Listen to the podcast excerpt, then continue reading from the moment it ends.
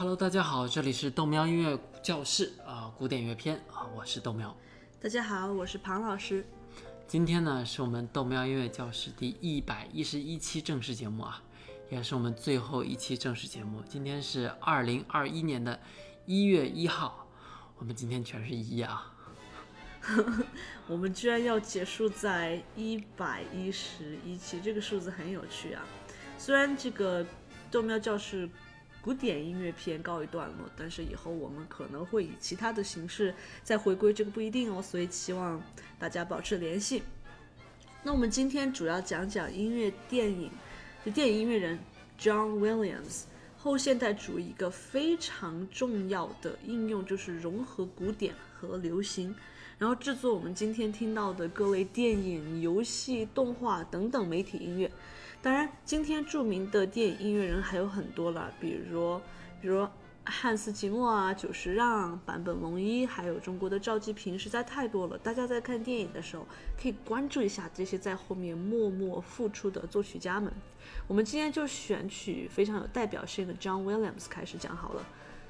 艺术呢，其实就是通过某种媒介形式，将一个人产生的体验啊，传递给另一个人，而期望接受者也可以感受到一种不一样的生命体验。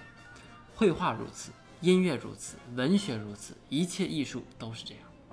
艺术家们如果创造出了一种新的媒介，那么这种媒介被大众接受之后呢，它就会变成主流。比如今天的电影啊、电视剧呀，还有被称为第九艺术的游戏，那都是一样。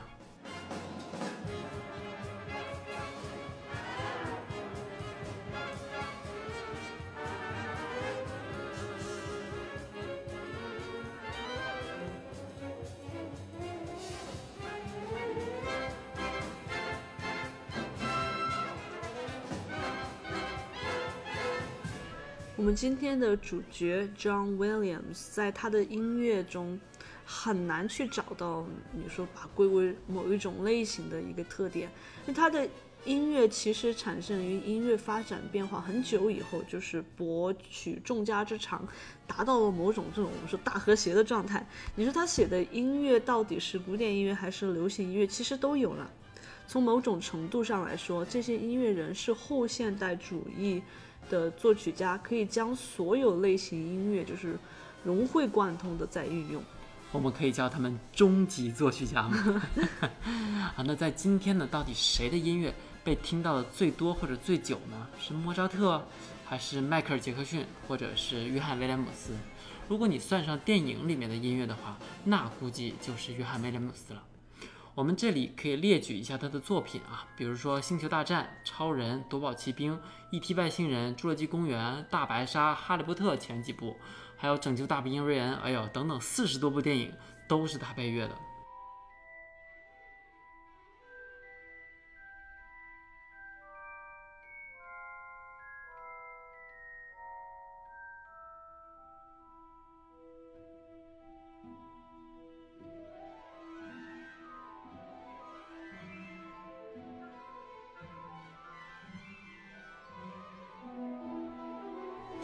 约翰·威廉姆斯呢，并不是后现代主义艺术中的那种标志性的人物啊，不像我们之前说的那个极简主义或者偶然音乐那么玩个性化。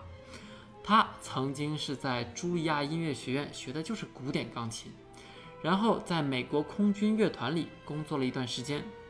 当他作曲的时候呢，也非常传统，就是在一架钢琴面前用笔，哎，直接写下音符。所以你看看。其实他用的方式依然是海顿和莫扎特的古典主义的方式。John Williams 的魅力在于他融合了新的和传统的东西。他会使用传统的交响乐团，然后再用交响乐团展示出那种情绪力量，加入电影当中非常感染观众。比如说，我们在这个《Star War》电影当中，你可以听到 John Williams 就用了 Wagner 当年用过的这个 musical motif。音乐主导动机将一某一段音乐和某个角色，呃的这个剧情联系起来。就比如说，你听到这个天行者 Look motif 的主题动机。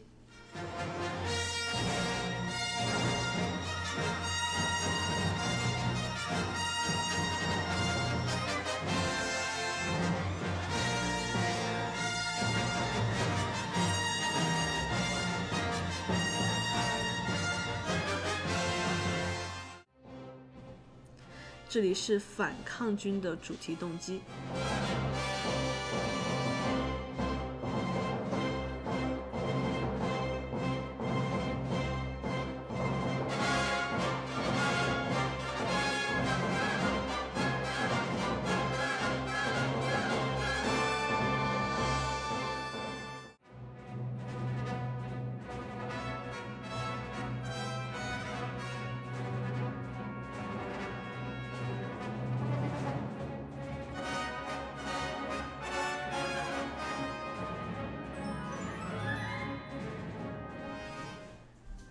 这个是原力的动机。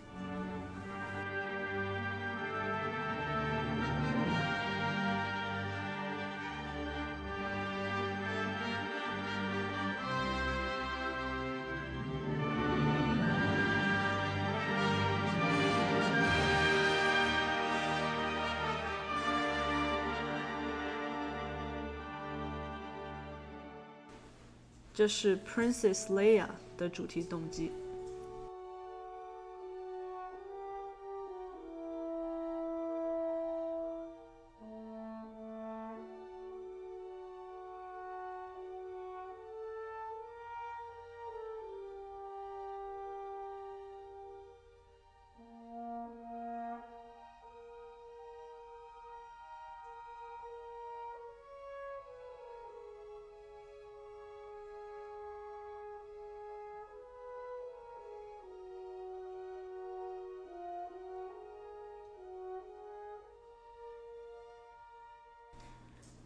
这里是反态的东西。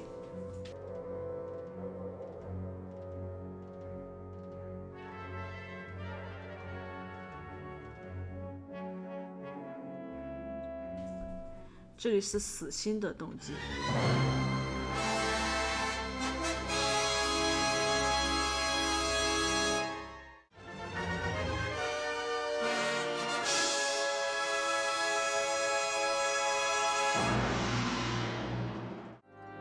说，哪怕你听不出，嗯，没有联想到一个动机和这个角色，但是你只要听到当当当当当当，你都会想到《星球大战》这个电影，你不会想到其他任何的东西。那其实《哈利波特》也是一样，像什么伏地魔、霍格沃茨，甚至是海德薇那只猫头鹰，它都有自己的主题动机。当然。嗯，很酷哈，每个角色都会有自己的主题动机，但是这个对角角色塑造很有帮助。还有一个就是可以节省作曲家的时间，就是他不用在这个同样的人物出场的时候，比如说反派角色出场，你就不需要写新的东西了，你就直接把这个东西写成一个变奏，所以才能在短时间内把这么长的一个电影音乐写完。你说如果不这样的话，作为如果我要写新东西，然后要写够一个小时的话。大概要写到猴年马月了吧，而且我们之前讲博料自用的这个 ID Fixie 固定乐思，嗯，就是在不同乐章中用同一个主题动机来表达相似的内容，然后可以联系不同的乐章。我们在他幻想交响曲里面就听到过，现在这些方法也用在了电影艺术里面，比如说哈利波特或者星球大战里面。诶，说到星球大战，是不是我们第一期特别篇就有了？讲过这个星球大战，对，但是讲的角度是不一样的。现在我们是啊，看山是山，看山不是山，看山又是山的第三个阶段。还有，我刚想讲这个，果然是啊老搭档了。无论哪一部呢，都会用很类似的这个主题动机来表达这个内容。很多时候。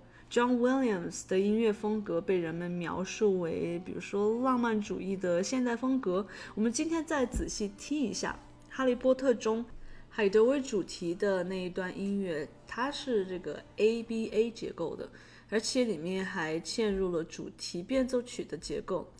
John Williams 在音乐中加入了很多其他的元素，来让这一段作品更符合这种魔幻世界的风格。我们来听一下。这里是 Celesta 钢片琴演奏 A 主题。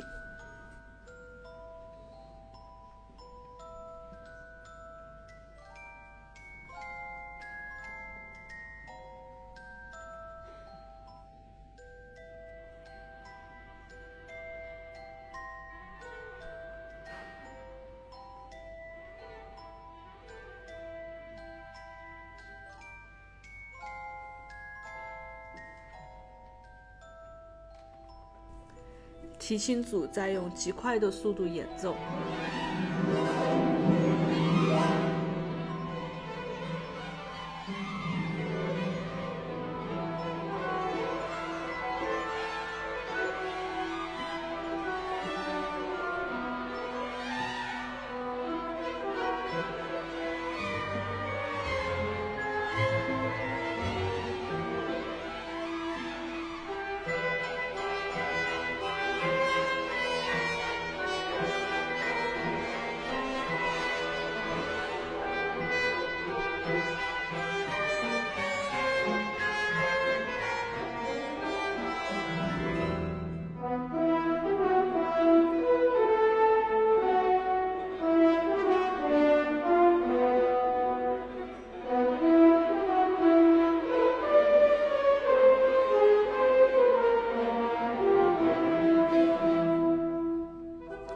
是 B 主题。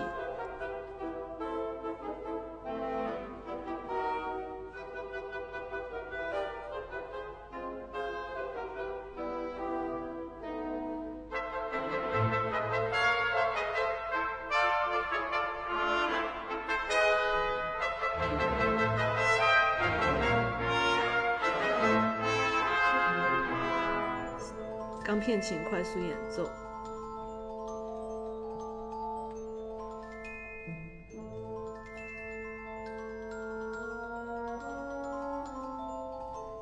提琴组快速演奏 B 主题。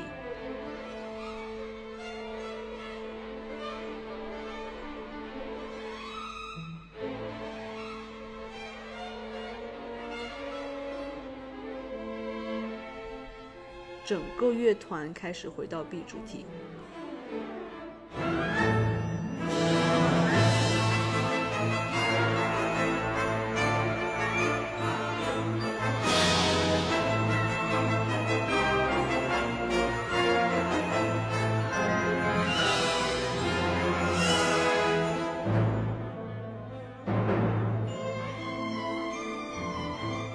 小提琴在高音区变奏 B 主题。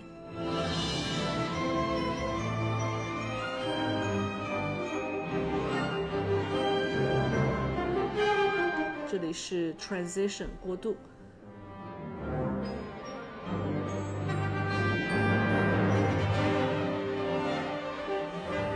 整个乐团又一次演奏 B 主题。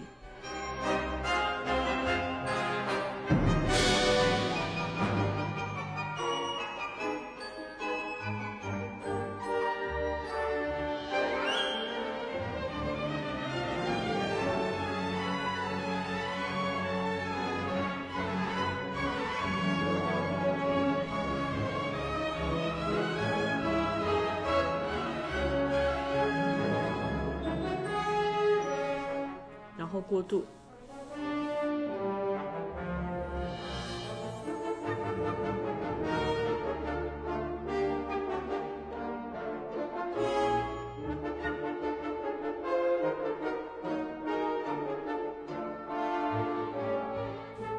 回到 A，然后达到高潮。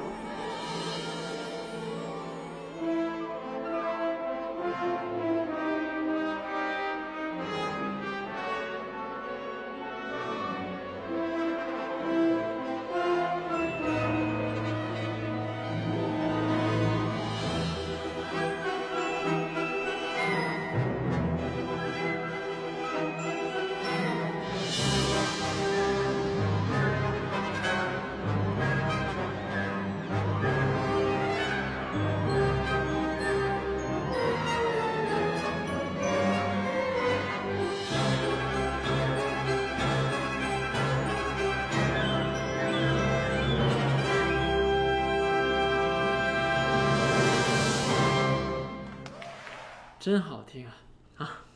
要是从公元四百多年到现在啊，一千多年过去了，科技真的将我们的生活改变了太多太多。过去要买一架钢琴才能听到的钢琴曲，今天打开手机音乐软件，哎，就可以轻易听到了。过去独自一个人听音乐的小伙伴呢，今天居然也可以在微信群里面卖二手票，讨论哪种耳机音响比较好了。过去这种关于古典音乐的信息啊，只能靠读书或者专业人士上课。今天查一查互联网啊，真的是哪儿都有。对呀、我的第三本书叫做《Basic Music Technology》，就讲了这个音乐技术的这么多年的一个演变。其实这些书上的内容，我们也在豆苗呃古典音乐教室里面去讲到了这些。所以你看，知识可以在课堂中学到，也可以在平常这种一点一滴的、一点一滴积累中，嗯，积少成多。所以感谢大家这五六年来的陪伴，我们的这个古典音乐就讲到这个地方了。所以大家可以继续保持联系，如果我们有缘的话，会再见的哟。你看看豆喵音乐教室啊，从二零一六年初一直到二零二一年初啊，五年了，中间断更，有时候犯懒啊，一断就是半年。到今天呢，磕磕绊绊，哎，终于全部更新完毕。一开始做这个节目的初心，其实就是希望自己能听明白古典音乐。毕竟那时候刘爽爽同学还在圣保罗室内乐团，总能弄到他的那个免费的音乐会门票。但听的是啥呢？很多时候我也根本听不懂，然后就想认真学学，看能不能听明白。后来他这都回国了，在广州交响乐团当首席，甚至有我们的听众都去听他的演奏会啊，感觉很神奇。我和庞老师认识呢，也是二零一五年左右吧。那时候实在美国太无聊，还会用附近的人搜一搜，哈哈，都有谁屁啦，不是，是共同朋友好吗？Claire，好吧，好吧，嗨，你这个 我都不记得了。这个 哎呀，本以为打算呢，哎，就是聊，就是约会啊之类的。那后来聊着聊着，哎，就变成一起做个音乐节目，还一做就是五年呢。节目初期呢，还会租他那个工作的那个学校里面的录音棚啊，每次都比较正式，还要安装话筒，对，连接耳机，用一大堆特别专业的软件来录音频节目，里面还不能吃东西，不能喝水。我们还在里面偷吃东西，对不对？对，结果呢，今天是吃完火锅马上就开始录，哎呀，后来啊，他那个学校居然倒闭了。前些日子我经过那边，那个地方还是关着门的，一时半会儿可能也开不了。至于像庞老师刚才说的啊，未来的安排呢，我也和大家说一下，一时半会儿呢，没有什么精力再去搞一个新节目。第一个原因就是因为这个节目真的是完全挣不到钱，我跟你说。但找资料、下音频花的时间那是相当长了。我算了一下，一期节目查找资料、写文案的时间大概是两到三个小时，录音二十多分钟，剪辑和上传大概需要一个半小时。所以这么算下来啊，整个音乐教室这样做下来，花了我大概六百多个小时。总工资平均收入啊，就是账上的平均收入，我还没有拿到的，啊每个小时人民币差不多五块钱。太惨了。所以，所以做音乐嘛，就是活不下来。嗯，第二个原因是我自己有很多其他安排，比如说疫情之后啊，我就开始弹吉他，现在也算是上手了，但离精通还很远。另外，也开始认真摄影了，希望在二零二一年底啊，就可以正式当一个业余的人像摄影师，收费的那种啊。每天也会认真运动啊，希望身体也可以保持一个不错的状态。所以疫情之后，我还趁机看了很多书、很多纪录片呐、歌剧、音乐剧什么的，顺便研究了一下美术史、文学史。啊，这也是为什么从印象主义开始之后的文案呢，大家可以看到有很多我都夹杂了美术史和文学史在里面。除此之外呢，还通关了很多 PS 和 Switch 的游戏，所以其实我每天的生活真的是要按照一个时间表生活，哎，才做得完。在豆喵音乐教室中，我和庞老师大多时候只会展示我们对于听众这种当主播的这一面，但其实，在生活中啊，我们都是非常普通的人，我们有自己一大堆事儿要做，都要为了生计而烦恼。都是社畜，另外就是有人会说我们留学生家境优渥之类的，其实也并没有。在美国的工作呢，没有中国那么拼那么累，哎，自己的时间相对充裕一些，但是拿到的钱呢也并没有太多。啊，我家里也并不是什么特别有钱人，包括唐老师也不算是，全部都靠自己在美国一点一点打拼嘛。之所以最后选择留在美国，也不是因为不爱国，而是因为家里资源不足嘛，自己的能力也没有到非常非常优秀的状态。而且国内卷的太严重了，拼不过呀。是啊，在北上广这种拼一辈子，对吧？也到死买不了一套房，就觉得挺没劲的。想当年读书的时候，我是为了省钱啊，还花一个月一百多刀住人家的那种衣橱，天天早上六点半就到食堂打工，从食堂拿着剩饭还要回来吃两三顿。那时候那真是买菜坐公交一次一块七毛五都觉得贵，非要骑车一个小时来回，哎才觉得省钱。以后如果有空啊，可以给大家详细讲一讲当年是如何省钱、赚钱、攒钱过着苦日子，那故事一大堆，真是。前些日子呢，我建了一个微信群，希望大家以后啊有空可以线下聚会。疫情过后，庞老师肯定会去成都，而我呢也会去北京、上海、广州、沈阳、苏州、成都、重庆到处跑，对不对？It's not a competition。如果经过你的城市呢，咱可以一起吃个饭、聊个天儿。如果有便宜的音乐会门票啊，也可以一起淘票票，看个音乐会现场什么的。人生还很长，未来会发生什么我也不知道。但不管怎么样呢，未来可期。那我们最后一期节目就到这儿了。好的，那这个账号呢，我会请猫老师把账号和密码给我，然后如果我有新的节目出现的话，我可能会上传在这里，继续和大家见面。好的，那就这样了。希望大家来加我们的群啊！拜拜拜拜。